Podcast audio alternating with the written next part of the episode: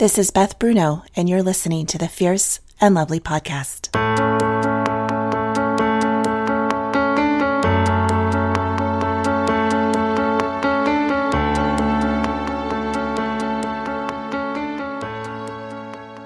Hello, fierce and lovely women. It's March 23rd, and the world has turned upside down. It's been a while, though, hasn't it? I was already planning on a break this month, though I didn't tell any of you. I just sort of let it go quiet, needing to recalibrate and focus a bit. Then COVID 19. I imagine I'm like many of you.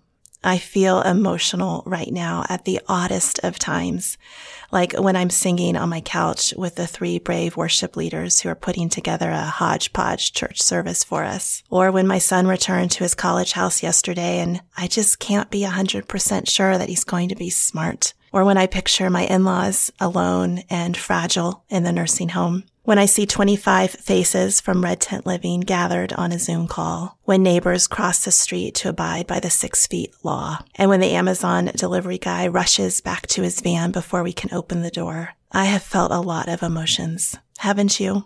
I imagine, like you, we're all a little bit scared. I can't stop watching the news. And I'm terrified that we're going to spiral into economic collapse that is far worse for the marginalized and economically fragile than the death rate.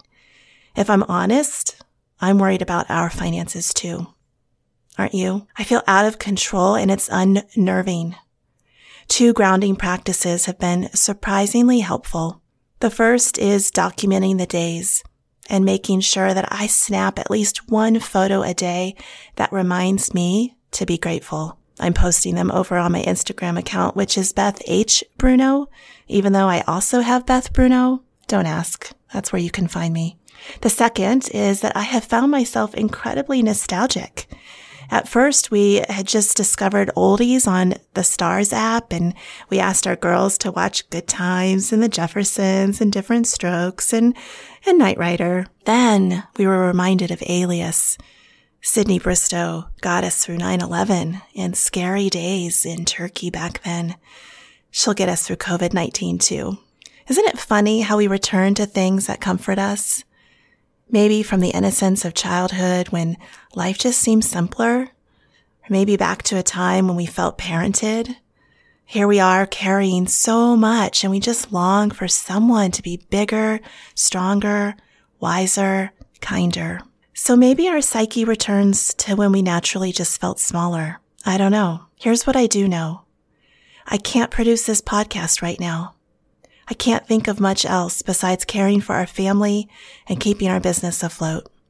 I'm canceling interviews and putting a pause on this.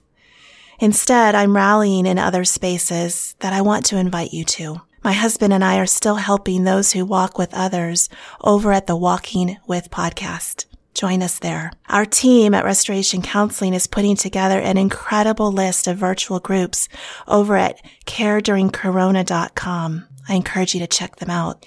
And if you're in ministry, join us this Thursday for a conversation with others like you, caring for you while you care for others. You can find out more at Restoration Counseling Colorado's uh, Facebook group, Frontlines of Ministry.